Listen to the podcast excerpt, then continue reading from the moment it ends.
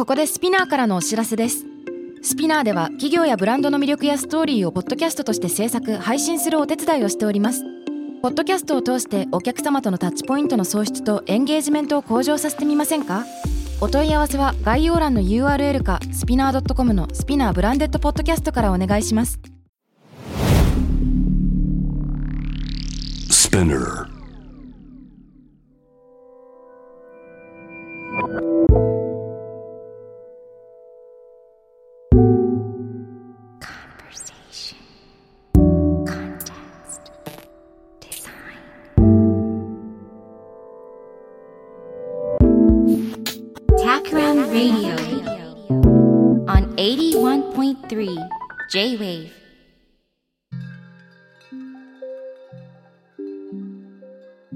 渡辺幸太郎がナビゲートしている J-Wave Takram Radio、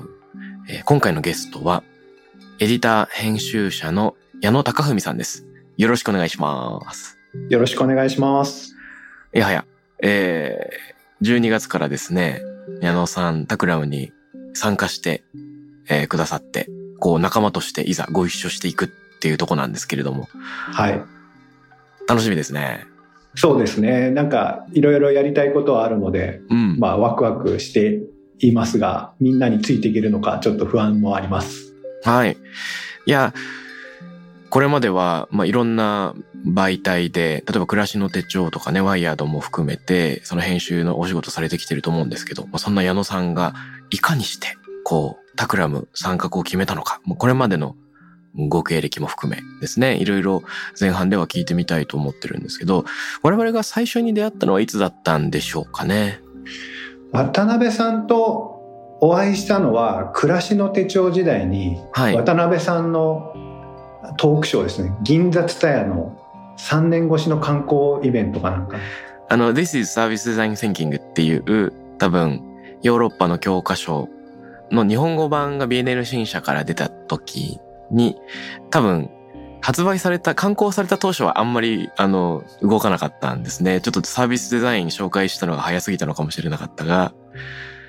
3年くらい経ってすごく話題になってきたんですよね。なんか知らないけど。で、その時、えっと、解約をされていたコンセントの長谷川さんと、同じく、えっと、解説をしていた私とで、銀座の伝え書店でイベントをした時に、タクラムのおたまちゃんですね、今は、イラストレーターとして独立してますけども、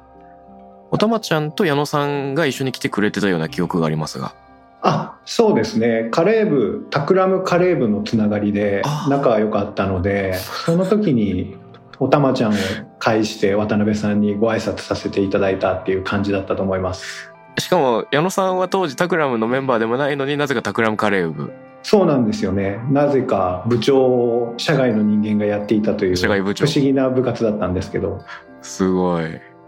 そのカレー部の活動が活発に行われていることを全然気づいていない僕と、すごく仲良くしているおたまちゃんというこの対比がまたいいですね。そうですね。はい。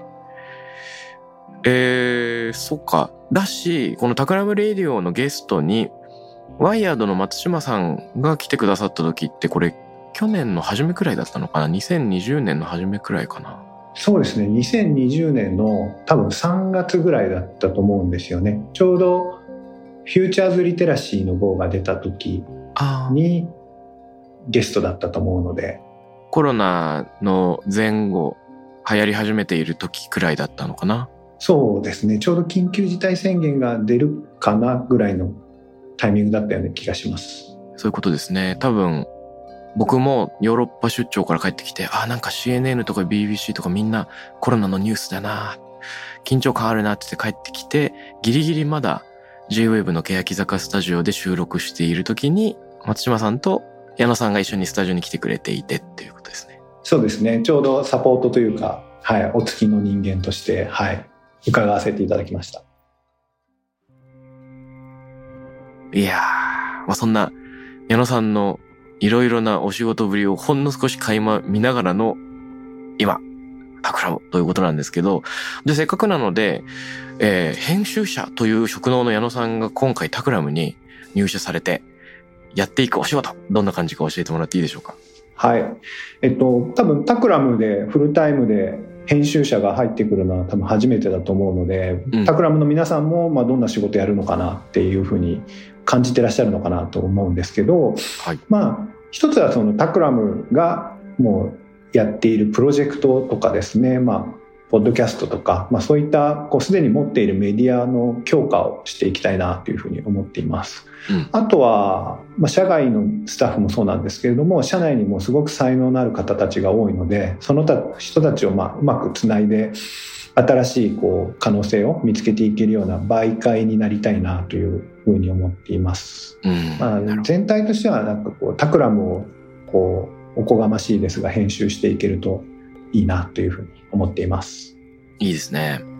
タクラムと外のつながりも、タクラムの中でのいろんなその配線をこう違えていくとか、違うルールでこうつなげていくみたいな、はい。そんなイメージなんでしょうかね。はい、そうですね。まああとは、ちょっとこう自分のまあ夢というか、思っていることとしては、その、まあもともと雑誌の業界にいて、雑誌がこう衰退していく中で、うん新しいメディアの形っていうのは何なのかっていうのはやっぱり考えてはいたので、うんそれをまあメディアの中にいるのではなくて、ちょっと外側にいるところから考えていきたいな。でまあそれができそうなところがひょっとしたらタクラムなのではないかっていうので、まあ、門を叩かせていただいたという感じですかね。なるほど。あの、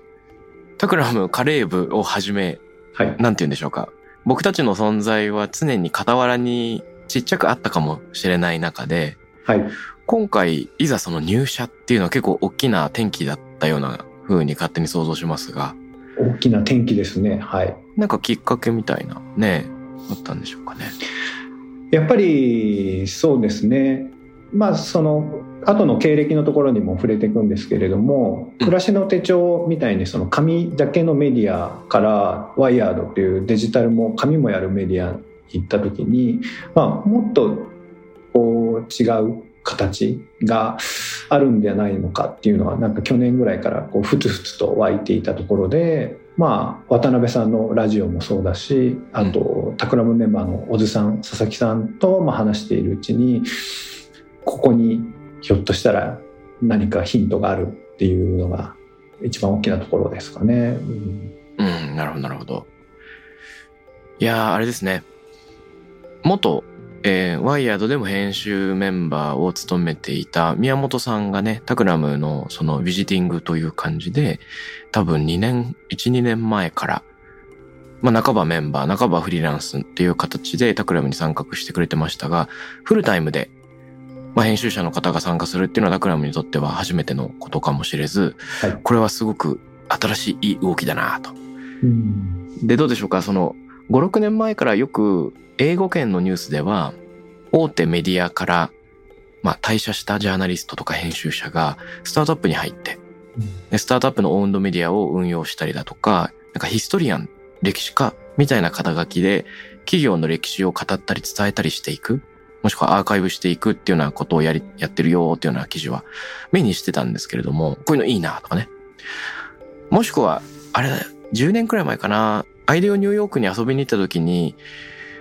クリエイティブ系のメンバーの8割くらいが言葉を扱う人だったんですよ。コピーライターとかライターとか。でそれニューヨークオフィスっていう場所柄だったのかもしれないんですよね。もしかしたら。ブランディングとか、企業のね、そのミッションビジョンを考えたり、もしくはプロモーションを手伝うっていうようなところが強いオフィスだったからかもしれないんですけれども、当時そんな感じがして、あ、今のサクラム全然言葉を専門に扱う人いないななんていうのを思ったりしていました。で、そんな中でね、宮本さんはじめ、コピーライター経験のあるヨッシー、まあ、前回、先月、このラジオにも出てもらったけれども、そして矢野さんという形で、いよいよ、このデザインを生りとしているタクラムとしても、なんか新しい局面、新しい働き方っていうのがさらに開かれていくんじゃないかなってこう期待が高まっております。そうですよね今渡辺さんおっしゃったその海外の流れが何年か遅れてようやく日本でも動き出してるのかなっていうのはそのユニクロに移られた元ポパイ編集長の木下さんの、まあ、キャリアパスとかも見ていても。まあ感じるところがあって実際まあ彼とは面識はないですけれどもまあそういった動きを見てあのタクラムっていうところにまあ入ってみたいと思うきっかけでも、まあ、それもきっかけでもありますね。やっぱり一口に編集者と言っても、えー、これまでのように例えば雑誌に携わるとか本に携わるっていう以外のいろんな働き方の可能性が出てきているし、もしかしたら、まあ、それの産業だけというよりも、むしろ他のところでこそ面白い活躍ができるのかもしれないっていうところにだんだん開かれてきている。まあ、とはいえ、矢野さんご自身ですね、あの、紙の媒体に親しんできた過去とか、もしくは学んできた過去があるのかなと思うので、これまでのご経歴というか、そもそもなんで矢野さんは編集者になりたいと思ったのかっていうのを、ちょっと伺ってみてよろしいでしょうか？はい。そうですね。なぜ編集者になりたかと思ったかというと、まあ、岡本太郎記念館の裏にまだ青山のイデーがあった頃にですね、まあよく、はい、あのカフェに出入りしてたんですね。もともと飲食業で働いていたので。で、まあ、そのフロアの中に、まあ、本屋さんもあって、そこで、まあ、スプートニックマガジンっていう、こう、インタビューマガジンを手にしたことが、まあ、きっかけで、うん、あ、なんか、こう、編集者って不思議な職業でなんか会いたいって思ってる人に、まあ、編集者のなんとかですって言うと意外に皆さん会ってくださったりしてなんかこう不思議な呪文のような、まあ、肩書きだなと思っていてで、まあ、実際にそのインタビューマガジンのスプートニックも、えー、世界一周のオープンチケットをまあ片手に、まあ JWAVE でもナビゲーターやってらっしゃる野村くん一さんがこう世界中の80人近くの人に会いに行ってインタビューして集めたまあ、インタビューマガジンなんですけど、まあ、なんかそういった仕事がやってみたいなっていうのを大学の頃にまあちょっとこう思ったのがきっかけで、まあ、運よく知り合いにまあ編集プロダクションを紹介してもらって大学卒業後にまあ編集者になったっていうのがまあキャリアのスタートの段階ですかね。うんうんでその後にちょうどまあ編集プロダクションに入ったんですけどなんかちょっと自分がイメージしたのとなんかこうちょっと違うなっていうのがあったのでまあいろいろ誰かに何かこうちょっと教えをこうと思っていろいろ探していたらクリエイティブディレクターで編集者の後藤茂雄さんっていう方がま主催する編集ワークショップのスーパースクールというところにたどり着きましてでそこであの1年ワークショップに通いながらまあなんかそこも編集のスキルを教えるというよりはもうその頃はもう編集という言葉を講義で捉えて、まあ、生活をどう編集するのか場をどう編集するのかっていうちょっともう紙の上から飛び出したような編集の話をいろいろしてくださったのを覚えていて、まあ、そこが結構今自分があ編集者として活動しているところの、まあ、原点になるところなのかなというふうに思います。うんなるほど。あちょっとここまでの話ですでに複数いろいろ突っ込みたいことが出てきておりますが。何でしょう？いや、巻き戻ってその、スプートニックっていう雑誌ですけども、僕これちょっと実物見たことないんですけれども、うん、あ野村くん一さんってよくプロフィールにそのイデーのことは書いてあるけど、そういう雑誌を作るっていうようなことがきっかけだったんだっていうこと自体ちょっと僕知らなくて、うん、はそうなんだっていう感じですね。あの、どちらかというと、ラジオ番組ね、日曜 J-Wave のトラベリング・ザ・ット・ムービングを聞いたり、または、なんか、なんて言うんですか。新しい展覧会のオープニングがあると、あ、野村さんいるな。毎回挨拶してるけどすごい初対面っていうような雰囲気になっちゃうな。みたいな。まあそんな、そんなね、野村さんの僕の乏しいそのコンタクトは大体そんな感じなんですけれども、なるほど、世界一周しながらインタビューをしたりっていうような、そんなお仕事をそもそも最初にされてたんだっていうところ自体がまず驚きで、これ最初に矢野さんがこの本に出会った時、どういう衝撃、どういう感想を得たんでしょうか？なんかそのインタビューそのものも面白かったんですけどなんか割とこう調べたくなる癖があってその、まあ、当時まだそんなに充実してなかったこうインターネットの情報でその野村くん一さんのこととか、うん、スプートニックマガジンのことを調べていくとこう時にはもうアポなしで今ではもう著名になった人とかにこう会いに行ってインタビューをして、まあ、泊まるところがないからじゃあうち泊まっていけよみたいな感じのなんかこうそのゲリラ的にこうインタビューしていく様とか、うん、まあなんかレイアウトももうもちろん文字がね、あの横書きだったり縦書きだったりこう斜めになってたりとか、まあ、とにかくあの造本もそうですしインタビューの手法とかそのプロセスもすごく面白くて。で、まあ、そういうのをまあ知った上で読むとさらにこういうふうに本って作られていくのかとか思うとなんかあれですね、まあ、そこに多分一番衝撃を受けたのかなというふうに思います。うんなるほど。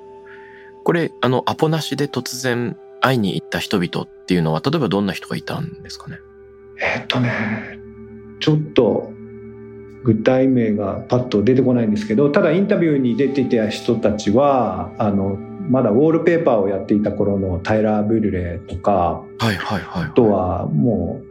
今、えー、ジョナサン・アイブと一緒に、えー、プロダクトデザインとかをやっているマーク・ニューソンとか、はいはいはいはい、そういったもう当時はまだ本当に出たての頃の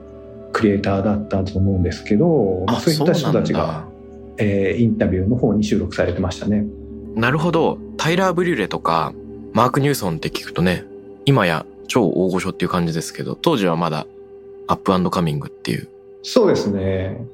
まだ、うん、知る人ぞ知るぐらいのところですかね。まあ、トム・ディクソンとかも入ってましたね。ああ、トム・ディクソンね。うん、なるほど。じゃあ、その、なんて言うんでしょうか。えー、目利きであり行動力もありっていうようなところと、行動だけじゃなくてアウトプットの雑誌にもつながっていくっていうところ、その全体になんか矢野さんは刺激を受けてっていうところだったんですかね。はい、もうまさにそうですね。そしてこの後藤茂雄さんのスーパースクール。はい。いや、これ興味津々ですね。僕ちょっと後藤さん自身にもスーパースクールにもほとんどその予備知識がなく、どんな集まりでどんな勉強なのっていうののイメージがあんまりついてないんですけど、はい。どうやらここ出身の人はもう結構いろんな今著名に活躍してる人たちがたくさんいるっていうようなことを聞きましたが。あそうですね。えっと、今も続いて、形を変えながら続いているワークショップなんですけども、僕が通っていた当時は、うん、えっと、青山ブックセンターの今イベントとかやるスペースが確かカルチャースクールとかやってたんですよね。うん、でそこであの開催されてたワークショップで OBOG とかだと結構前に話題になった写真集「極東ホテル」っていうのがあるんですけどその、えー、写真家の鷲尾和彦さんとか、うん、あとはブックディレクターをやってらっしゃる幅さんとか、はいはい、内沼さん。内沼さんも。と、うん、あと法律家の水野佑さんとか。おお水野さん、まあ、そうあとあれですねあの博報堂 UOC っていう今ちょっとクリエイティビティでこうサステイナブルを考えていくみたいな学校みたいなことをやってらっしゃる近藤秀則さんとか、まあ、そういった方々が OB でいらっしゃいましたね。うんあの編集者とかブックディレクターっていう肩書きの人はこの編集の学校に通うっていうのはすごくイメージつきやすいですけど、うん、写真家とか弁護士とか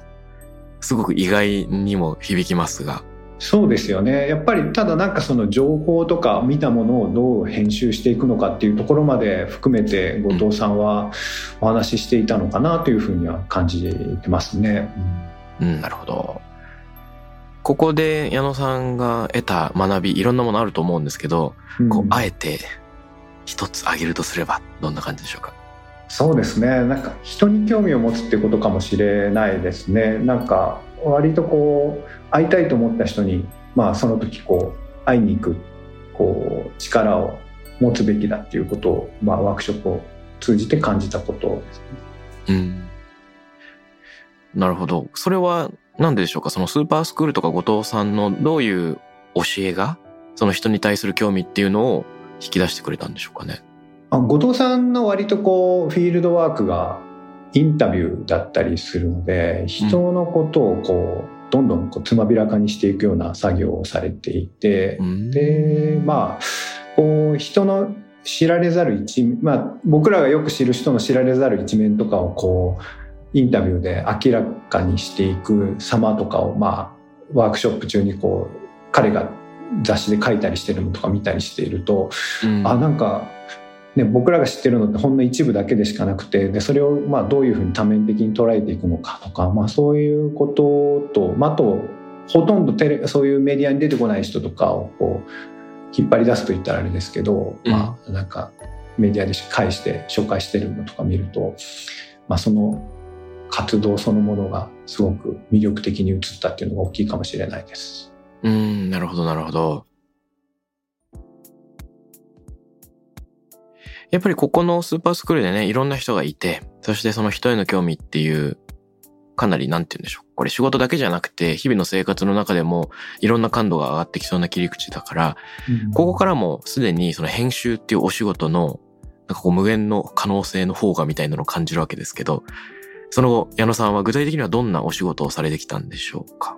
そうですね。具体的にはそのまあ最初に入った編集プロダクションでは企業 PR とかうん。手掛けてたんですね、まあ、ホテルの部屋に置いてある冊子とかはい。あのまあそうですね。保険の外交の方が持ってらっしゃる冊子とか、まあ、そういうのをまあ作っていたんですけど、まあ、ちょっとその流れの仕事の流れの中で当時編集長を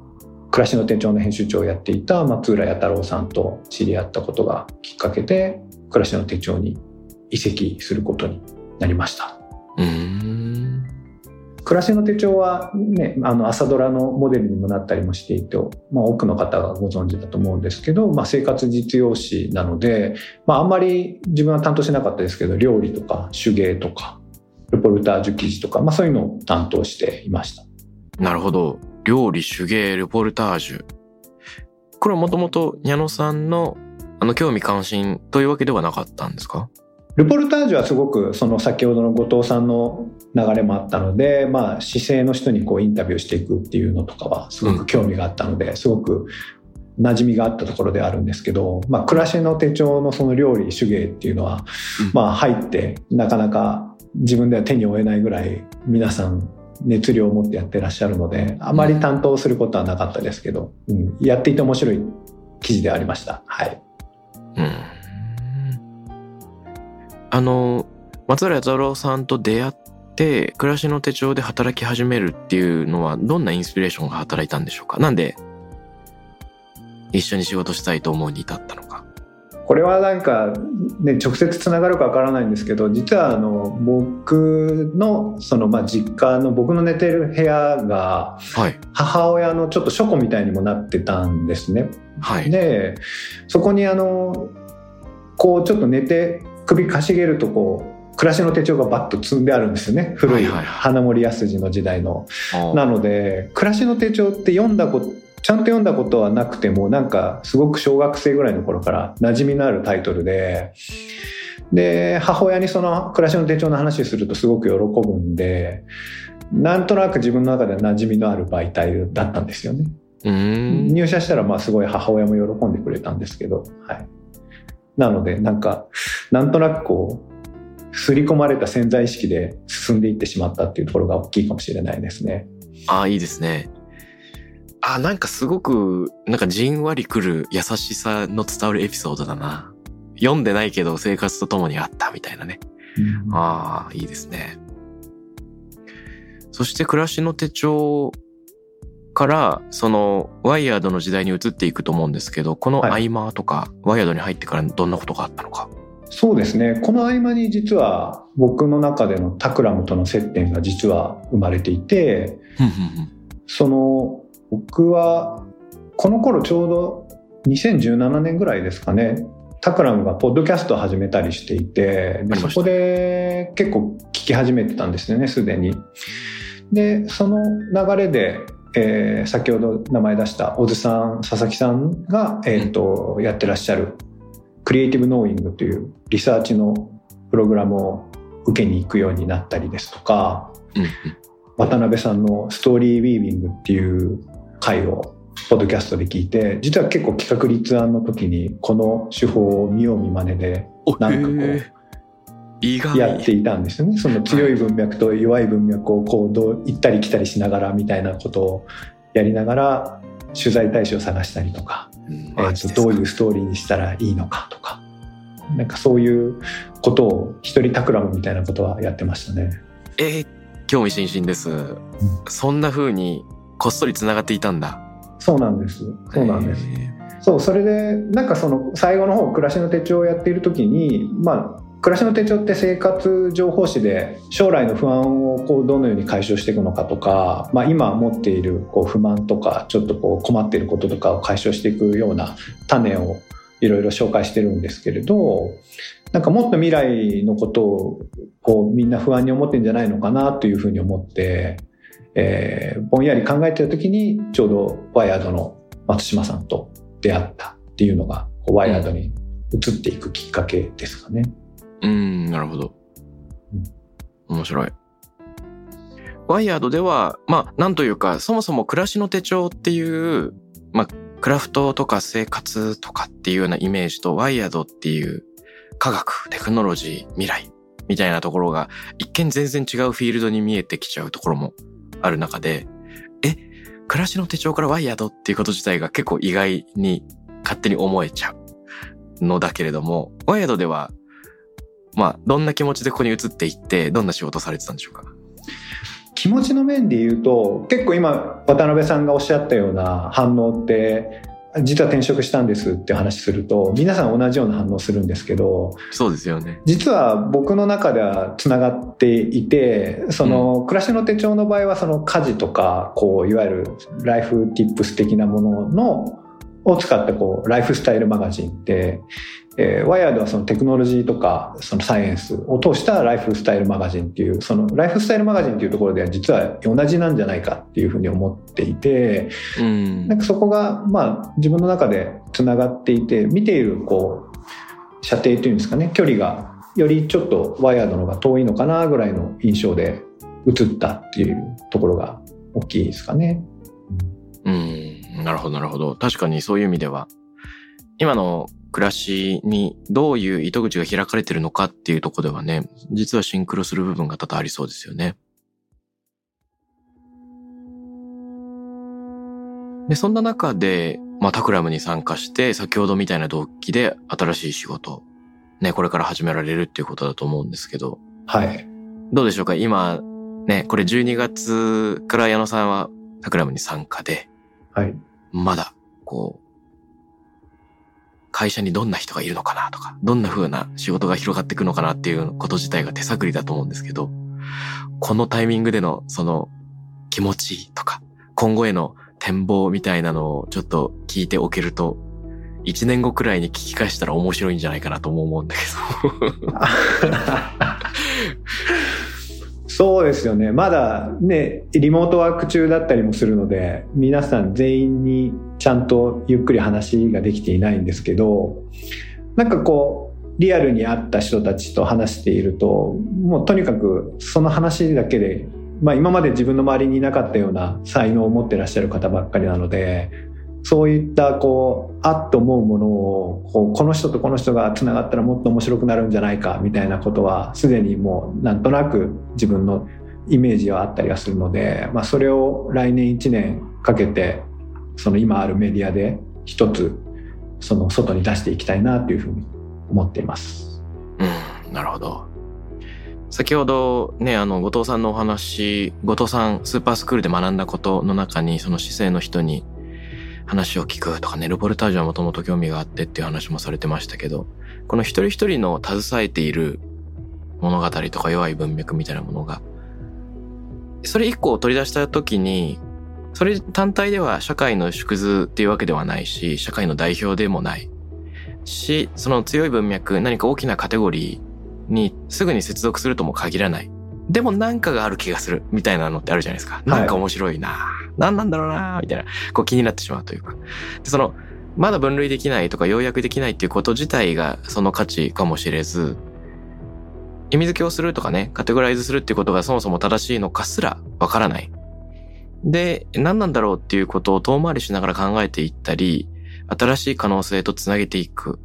っていうことのその取り組み、その運動が楽しいのかもわからないですよね。だから、このルポルタージュみたいなところで矢野さんがやられてることと、タクラムで人と人をつなぐみたいなことで行ってることっていうのはもしかしたらそういう意味で繋がってるのかもしれないなと、勝手に伺いながら思いました。いや、それはもうまさにまさにという感じですね。そこに尽きるかなというふうに思います。ありがとうございます。いやー、これから一緒にお仕事していくのが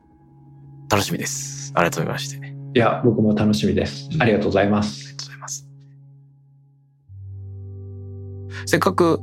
ね、普段こうゆっくり僕自身編集者の方とお話しする機会そんな多くないんですね。ので、編集者って何なの？というか、これまでどんな風に編集者っていう仕事を変化してきたの？みたいな、そういう大きな話もちょっとだけ聞いてみたいなと思ってるんですよ。はい。ちょっと矢野さんのお考え聞いてみてもよろしいでしょうか？すいません矢野調べなので後でこう何かいろいろ入ってくるかもしれちゃちゃが入ってくるかもしれないんですけど、うん。編集者ってやっぱりね皆さん想像するように紙の上でまあ仕事する、まあ、雑誌にしろ書籍にしろっていうところがまあ大きいと思うんですけど、うんまあ、ちょっと自分のこうキャリアとかと照らし合わせても、まあ、2000年ぐらいから少しずつこう編集者の職能が明らかに広がってきたなっていうのはやっぱり感じていて、うんで、その2000年から2005年ぐらいの間が多分編集を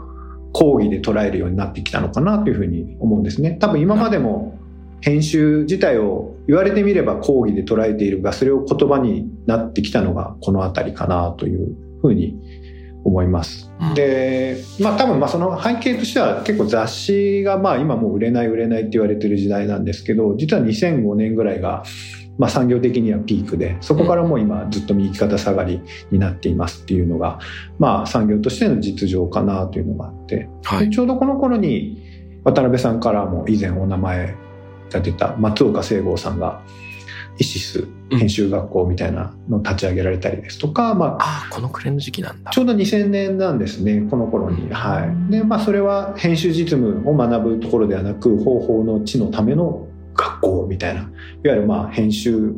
学、編集学校であるが編集者を育てるためのものじゃないよみたいなことだったり、なるほど。後藤さんの編スーパースクールも最初は、えっと写真とかその本当に編集的な話だったんですけど多分2000年過ぎぐらいから場の編集みたいな形の、まあ、編集学校になってきたかなというふうに思っています。うんうんうんそうなんですね。いや、僕、松岡聖剛さんの大ファンでですね。うんもともとは大学生の頃、気になってる本をとりあえず検索すると千夜一夜が出てくるみたいなところからもちろん入っていくんですけど、その後も、うんといろいろ、まあ本を読んだりですね。やっぱり日本文化の研究も含めて、編集工学も含めて、いろんなところで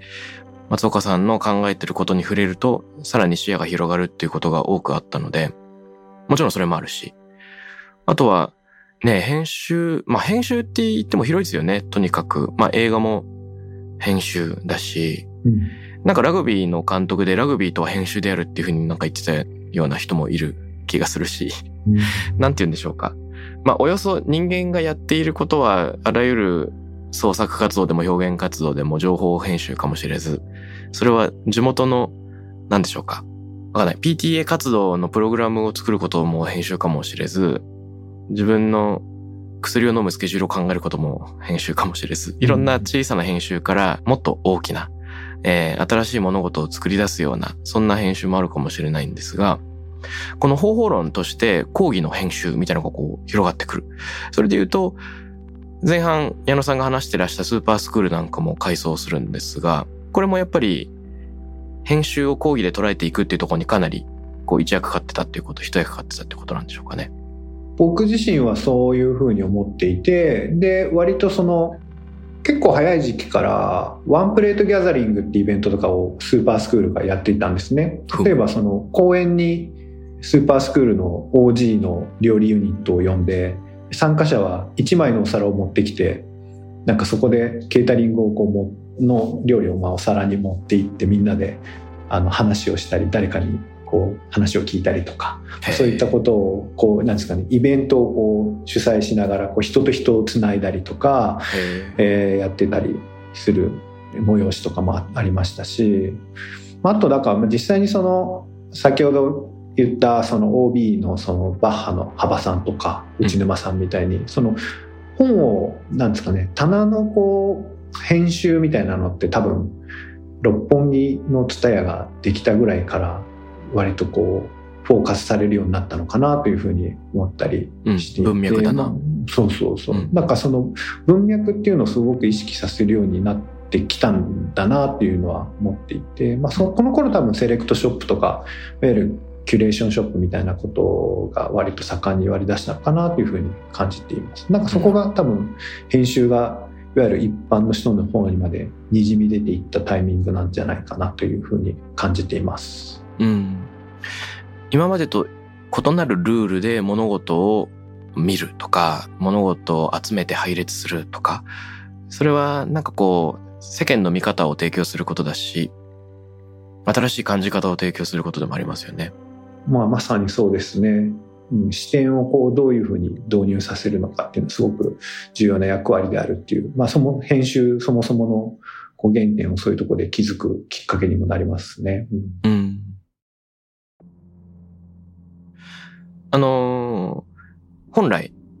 編集者っていう職の、例えば本を作るとか雑誌を作るってことだったら、なかなか名前が表に出ない黒子の仕事っていう印象があったと思うんですけど、一方で、作家になるとか、もしくは作家でなくとも、どんどん前に出てくるっていう働き方をされてる人も少しいるのかなと思ってまして、個人的に好きな人だと、あの、プレイボーイの島地克彦さんとか、うん。最近でも例えば AI の本とかね、いろいろ対談集を出してる菅助正信さんとか、あと僕がその、愛してやまない松岡聖剛さんとかですね、いろんな人いるかなと思うんですけど、まあこの人たちはあくまで編集者という仕事を広げていったっていう感じだと思うんですよね。で一方で、もともと編集者じゃないんだけど、例えばそのスーパースクに通うとか、えっと、編集的な仕事をしているっていう人も世の中にいるような気がしており、でさっき挙げてくださったブックディレクターのバッハの幅さんとか、弁護士の水野さんとかっていうのはそうかもしれないんですけれども、その他、例えばこれも編集なんじゃないっていうふうに矢野さんが思う仕事ぶりって何かありますか？なんでしょうね。いや、今かなり難しい話されましたよね。そうかしら。非編集者なんだけど、編集っぽい仕事ってあるのかなみたいな。編非編集、ちょ、ちょっと待ってくださいね。えー、なんだろう。まあそれこそスーパースクール出身者かもしれないし、あこう具体的に誰とかっていうのはないんですけど下北沢のボーナストラックとかもあれもすごく編集っぽいなっていう感じしますね。なんかお店をどういうふうにこう商店街というか、まあ、あれを作るのかっていうのも結構大きな役割かなと思ったりもしますし、えっと、もうちょっと亡くなられてしまったんですけど、まあ、伊勢丹で名物バイヤーだった藤巻幸夫さんが、えーと解放区とかリスタイルって言って、そのいわゆるまだ無名のブランドを集めてきてワンフロアに並べたりとかそれによって一つの文脈を作っていくっていうのはまあ非編集者だが編集的仕事かなというふうに思います。なるほど、なるほど。で、ボーナストラックね、僕も大好きな、あ、それこそ、島さんや内沼さんらがやってる B&B もあれば、ね、小倉平樹さんがやってる発酵デパートメントもあれば、あそこはレコード屋さん、おにぎり屋さん、野菜ジュース屋さん、いろんなのが揃ってますよね。日記の本屋さんとかもありますよね日記ばっかああ、ふずくい。うん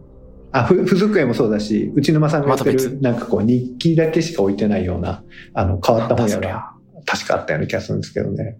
面白い。まあ確かにそういう異質な取り揃え。てか一言で言えないお店ばっか揃ってる感ありますね。そうですね。うん。ん分類不能を集めてみたみたいな性格があるのかもしれないな。そうするとこう街のこう、ね、下北沢が持ってる混いい意味で混沌とした感じっていうのが綺麗にはなっているが伝わってくるっていうところも一つメッセージなのかなというふうに思いますね。うわーそういうことか。今、矢野さんに言われてそうだとやっと気づいた。確かにその通りですね。あの、い闇市の後みたいなのは失われていってしまったけれども、一店舗一店舗がすでに闇っぽいみたいな、そういう魅力があるのか？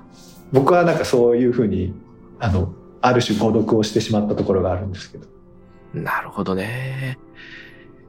いや、例えばその、今解放区、そのまだ売れてないブランドを集めてとかっていう話してくれましたけど、それを思うと、まあ、タクラムで日々やってるいろんな、例えばミッションビジョン考えるとか、新しいインスタレーションの体験を考える。その体験のために何かデザイン活動をしていくっていうことも、まあ、なんか編集に関わってきているのかなっていうのは伺ってて思いました。そうですね。なんかそういうところも編集の力もうまく使いながらやれると面白いかなというふうには思ってます。そうですよね。そういう意味では、矢野さんは、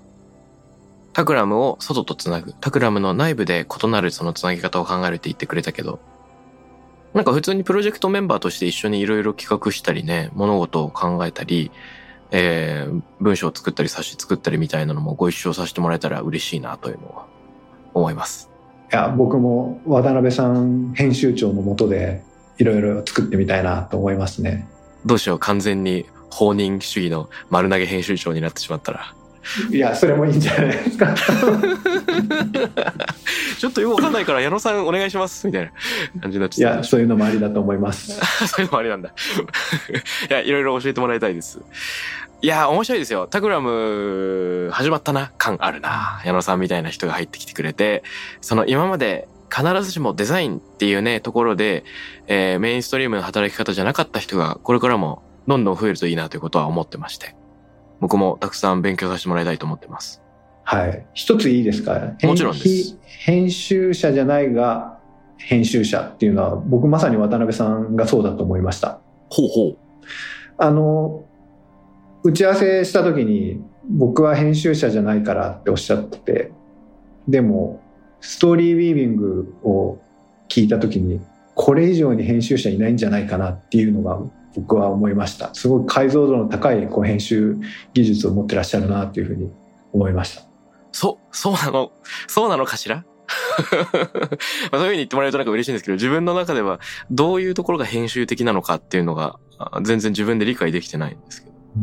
なんかその縦糸と横糸とか、まあいわゆるこう編み物の時にこう自分の中でぼんやり分かってたつもりだったんですけど、渡辺さんがそれをこう言語化して、そのいわゆる、なんていうんですかね、強い文脈っていうのは、まあ常に、こう、なんていうんですかね、あの、誰に、多くの人に刺さるところだと思うんですけど、まあ横糸を例えば弱い文脈で編んでいくことで、織物の色がこう、いろいろ出てくるのかなと思って、その人の個性が出てくるなっていうふうに、僕は渡辺さんのそのポッドキャストとか、書籍から解釈をして、あ、そうか、なんか今日企画の色ってこうやって出していけばいいのかっていうのを、なんかすぐ学ばせてもらったんですよね。はあ、なるほど。単なる混色、ただただ縦と横の糸が混ざるっていうことじゃなくて、それ独自のパターンとかね、うん、それ独自の発色っていうのは、編まれた時に初めて出てくるっていうのは確かにありそうですね。うんで、縦糸って基本的には消えるじゃないですか。編み物、織物とかの場合って。見えてこない。だから、強い文脈が、まあ文法っていうか、あの、通奏低音してるんだけども、うん、えー、横糸のその弱い文脈がこう個性的であればあるほど、その織物の魅力というか個性が出てくるのかなっていうふうに思って企画を考えてました。いや、超面白い。それを聞くとあれですね。あの、タクラムにいるあらゆる人もしくは、まあ世の中全員そうなのかもしれないけど、あの、人間には肩書きがあると。で、わかりやすい肩書きだったらそれが強い文脈かもしれず。例えばそれはデザイナーとか編集者っていう肩書き。で、そう一言で言ってもらえると、わかりやすい今までの知識に、その、沿ってくるのでみんな、なんか半分納得するんだけど、うん、でも本当は肩書きの中に本質はなく、具体的に何をやっているのかっていう意外に分類不良なものがたくさんそこに詰まっていて、矢野さんっていうね、飲食店をやっており、スーパースクールに通ったり、スプートニックに刺激を受けたり、そして何ですか暮らしの手帳、ワイヤード、タクラムっていう道を歩んできたのは、やっぱり分類不能かもしれず。そして僕っていうあるデザイナーも、まあなんかこれってデザインなんだっけみたいな動き方を主にしているということを考えれば、まさに全部そうで。なんか肩書きみたいなのが強い文脈で、えー、一人一人のその個別具体の活動っていうのが弱い文脈っていう意味では、まさに今の矢野さんの話と繋がるのかなと。これまた誤読しました。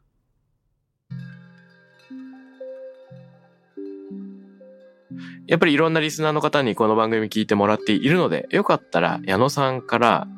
お知らせと、あとリスナーの皆さんへの問いかけ、それぞれもらいたいなと思ってるんですよね。はい。まず、じゃあ、お知らせお知らせからお知らせからですね。えっ、ー、と、ちょうどタクラムとワイヤードの狭間のところでですね、あの、一回、ちょっと友人の出版社が手掛ける本当のランニングっていう本の制作を手伝ったんで、それが12月の18日なので、もうすでに発売中だと思うんですけれども、うん、その本が出ていますっていうのを皆さん手に取ってくださいっていうのが、なかなか面白い本で、こう、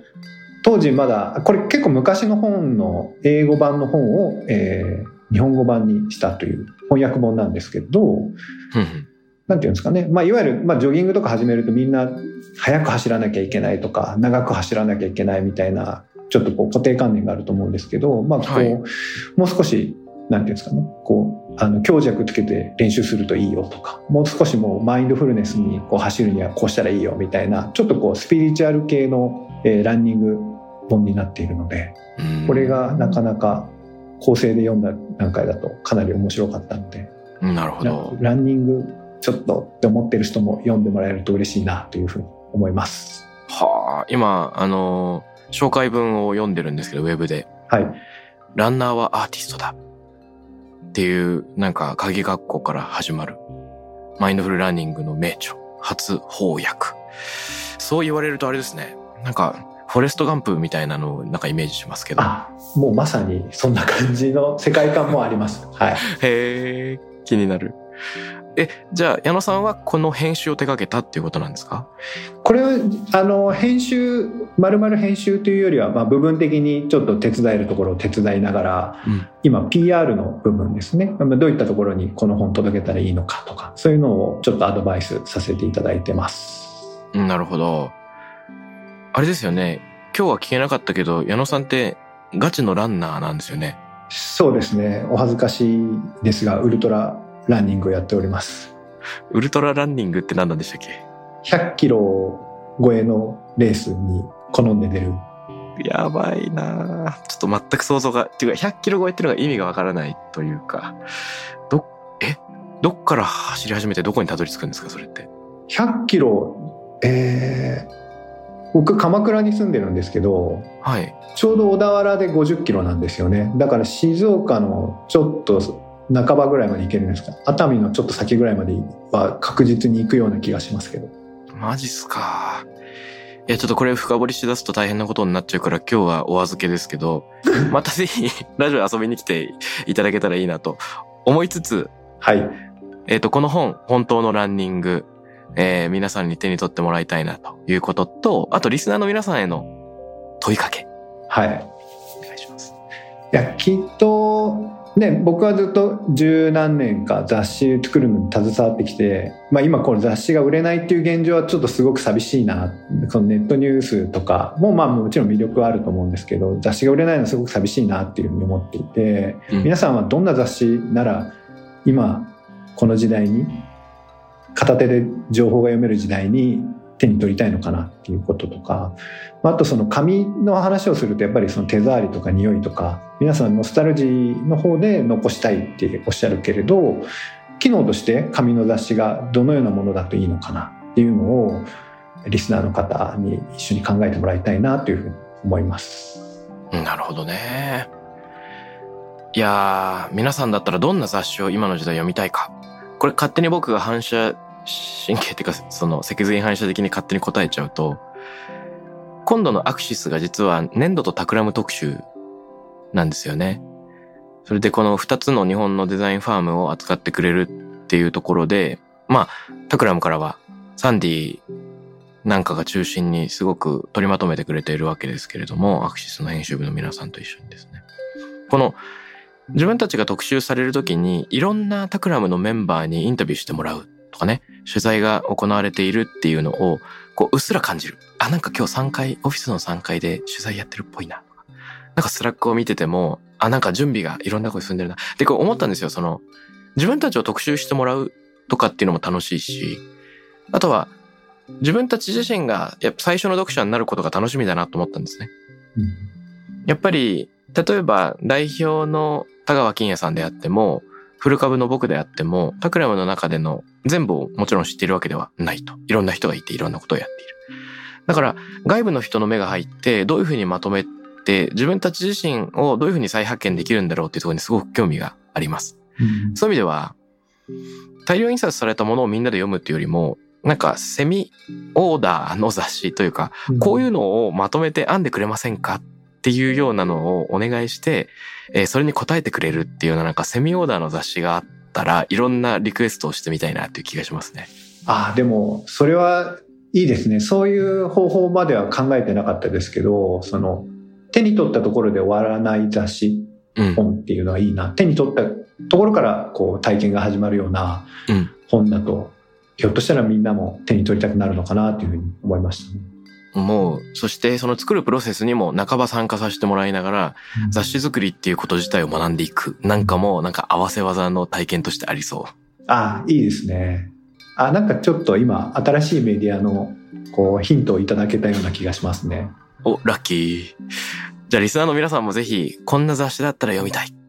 こんなのだったら今の時代もいけるんじゃないか。そんなアイデアお待ちしています。ということで、えー、エディター編集者の矢野隆文さん、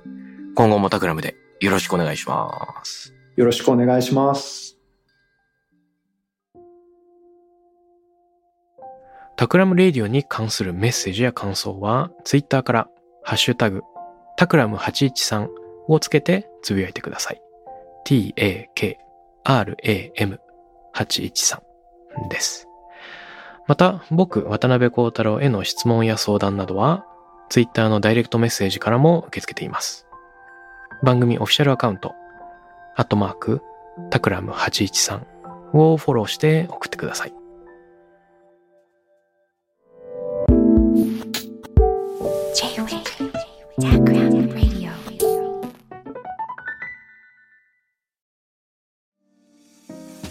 ここでスピナーからのお知らせです。現在さまざまな企業のブランデッドポッドキャストを制作しているスピナーでは自社開発したポッドキャスト管理システムソニックボールを用いたオリジナルのアンケートを実施しています。リスナーの属性データを可視化することで御社のニーズに合わせたコンテンツ制作が可能になります。スピナーホームページ内のコンタクトよりまずはお問い合わせください。